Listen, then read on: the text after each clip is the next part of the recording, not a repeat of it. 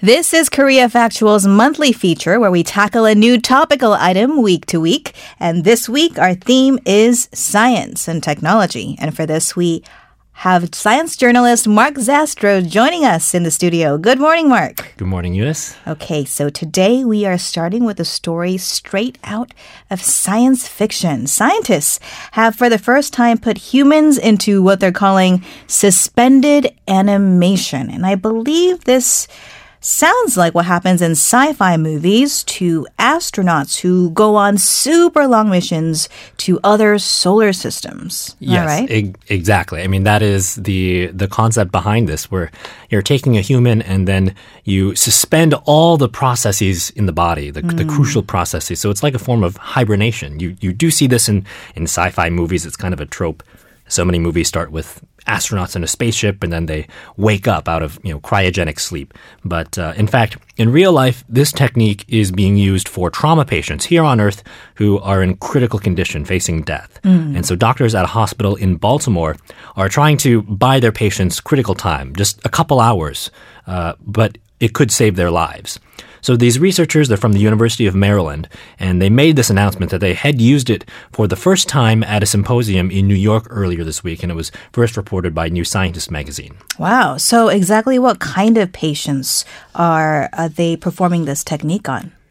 So it's for patients who come into the hospital typically with a gunshot or a stab wound. And so their heart has stopped beating and they've lost more than half their blood. So at this point, they're just minutes to operate and less than a 5% chance of survival. So this is an experimental, you know, ongoing clinical trial, and it has been approved by U.S. authorities on the basis that for these patients, there is really no other treatment available.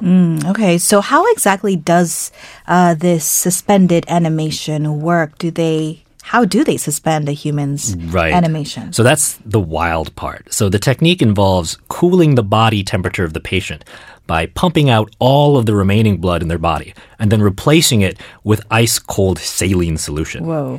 So a normal body temperature, right, is 37 degrees Celsius. Uh, this cools the patient down to about 10 or 15 degrees. And that essentially stops all brain activity in the patient. So at this point, the patient is dead by most medical definitions. The heart is stopped, the brain is stopped, uh, they've lost all their blood, they have no blood, but the coldness is preserving the brain in its state. And so then they can disconnect the patient from that cooling system, move them to the operating table, and that buys the surgical team about two hours to operate. So then they, they do what they need to do. Uh, then they warm the patient back up. They replace the saline in their veins with blood, and they restart their heart. Uh, at least that's how it's supposed to work. Wow, indeed sounds very sci-fi. So have the researchers announced uh, how well this technique works? No, not yet. They've only announced that they have, in fact, begun this trial, and they hope to uh, announce the results of it next year. Uh, the researchers, yeah, so far they have not said how many people have survived this technique. They, they have confirmed to New Scientist magazine that they have, in fact, placed at least one person in suspended animation. One of the researchers said it was a little surreal when they did it for the first time. I bet. Now, of course, they wouldn't start human trials if they didn't think that there was a decent chance that it would work. And there is reason to think that it, it should work because they had, in fact, already tested this technique in pigs. Hmm. They could suspend animation in pigs for three hours before reviving them. And it is a, a you know, the, the principle of cooling a patient down, that is a procedure that exists already for trauma teams to induce hypothermia in patients when they come in to try to buy, some, buy them some time. But obviously, this is taking that to the next level by completely removing all of their blood. Right, and putting it back in. So, how about those sci fi movies? Could this one day uh, be put to reality that astronauts in hibernation can be then sent to the stars? Well, the researchers are being very clear that that is not what they're aiming for right now. It is a huge leap, obviously, uh, to go from suspending people for a few hours to suspending people for a few months or years or decades to send them to, you know, to Jupiter or Saturn or another solar system. So we're a long ways off from that. Um, It does show, though, that this line between what we think of life and what we think of as death is not so clear as maybe we used to think. Well, speaking of the stars, let's move on to a story about the stars. Uh, astronomers around the world are apparently up in arms at Elon Musk and his company SpaceX for its recent uh, launch of satellites. And it's because they're worried that all the satellites SpaceX is launching could interfere with astronomical observations. That's right. This the issue here is with a project that SpaceX calls Starlink, which aims to launch uh, a lot of commu- a lot of communication satellites to provide internet access to remote and underserved locations. And so far, they've launched about 120 of them. So they pack about 60 of them uh, into one rocket at a time. Okay. And the first launch was back in May. Uh, the most recent one was earlier this month. And these satellites are really, really bright. I mean, brighter than most stars in the sky. So they reflect a lot of light. And they look like really bright moving stars uh, moving across the sky. It's actually spectacular to see them at, right after they first launch because you see a train of like 60 of them streaking across the night sky. Um, a lot of astronomers, amateur astronomers, have been really excited about this because it, it looks beautiful. The problem for professional astronomers is that that can really mess with their data. It can ruin their observations by leaving light trails uh, in their pictures. Because astronomy is basically long exposure photography. And so this is a, a huge issue for them.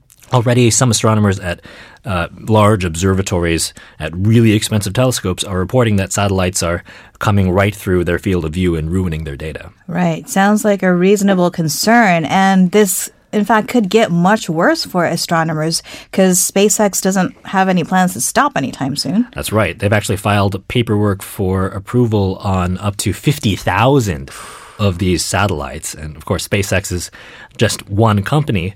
You can imagine as uh, the industry heats up, competition heats up, other companies will be interested in having their own mega constellations of satellites.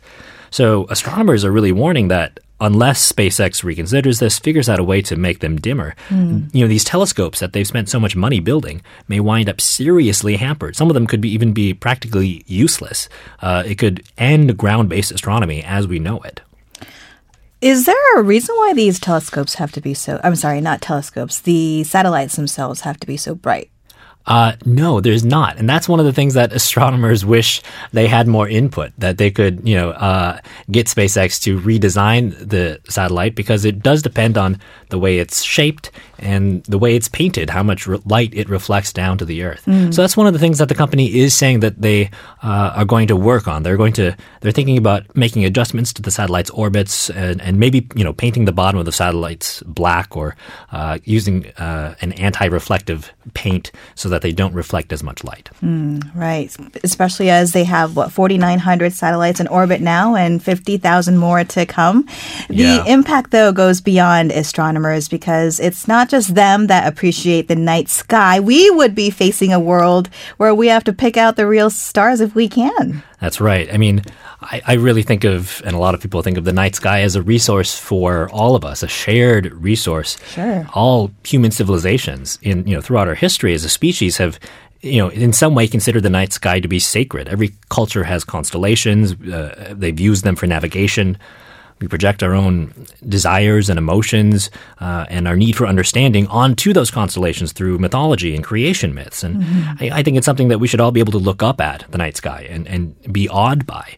I think it would be really sad if in the future, if, you know, I took my kids or grandkids out at night and instead of pointing out the real constellations, I was pointing out like artificial constellations of satellites from SpaceX.